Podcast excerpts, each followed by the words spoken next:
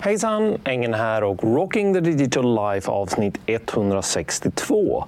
Och, och, idag så hade jag tänkt prata lite grann om data för en gångs skull. Och det kommer sig lite grann av det här att Facebook ju har ju släppt ett eh, verktyg för att exportera foton till andra tjänster.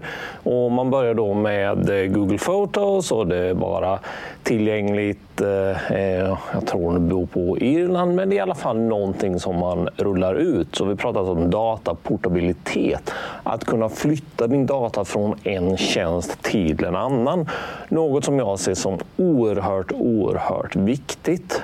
För låt oss prata lite grann om det här med data och vad det faktiskt är. Jag menar, vi brukar prata om att datan har ett värde och det är ju visserligen sant, men mycket av värdet kommer ju också av när man förädlar den datan som man fått in. Rå data kanske inte ger extremt mycket förrän man faktiskt har eh, processat den och omvandlat den till information. Och det här är ju viktigt för eh, aktörer såsom Facebook och Google som använder datan, förädlar datan och eh, eh, tillhandahåller tjänster för annonsörer att komma i kontakt med oss. Så att på ett privat plan så eh, finns det mycket av den här datan som är värdefull för andra. Men om vi funderar på det här om man har företag då, om man har ett eh, eh företag som investerar i ett eh, nytt IT-system av någon, eh, eh, någon slag. Potentiellt ett system för att styra en fastighet till exempel.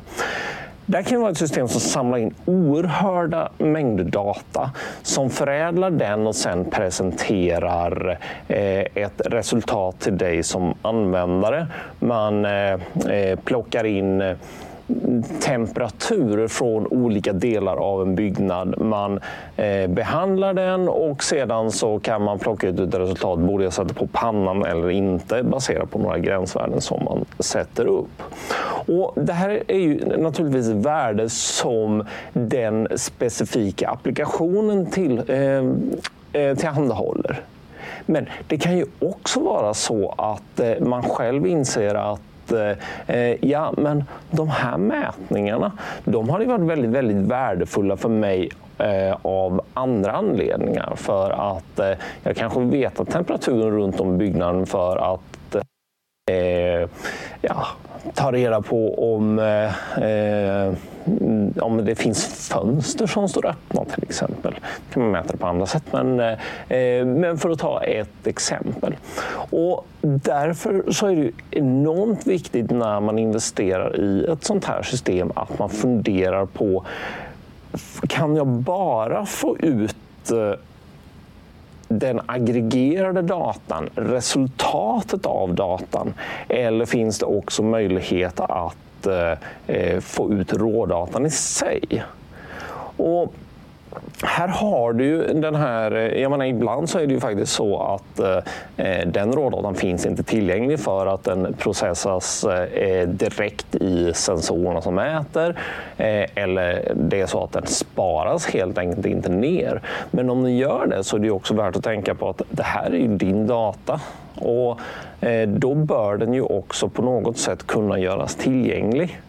För det här med att kunna använda data från ett system från en applikation och sedan plocka in den i, ett, eh, eh, i en annan applikation i ett område som man kanske inte tänkt på från första början kan ju betyda oerhört mycket för framtida implementationer, eller hur?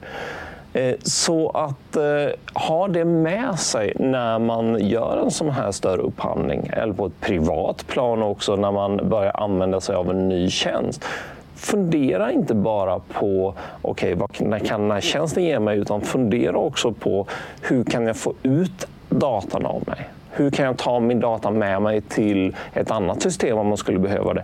Men kanske framför allt fundera på vad finns det för möjligheter att kontinuerligt pumpa ut den här datan och kanske använda dem med något annat. Och hej, vem vet, Du kan få en egen idé som du kan bygga på. Om jag kan samla data från det här systemet där borta och det systemet här och kombinera det med någonting som jag själv gör.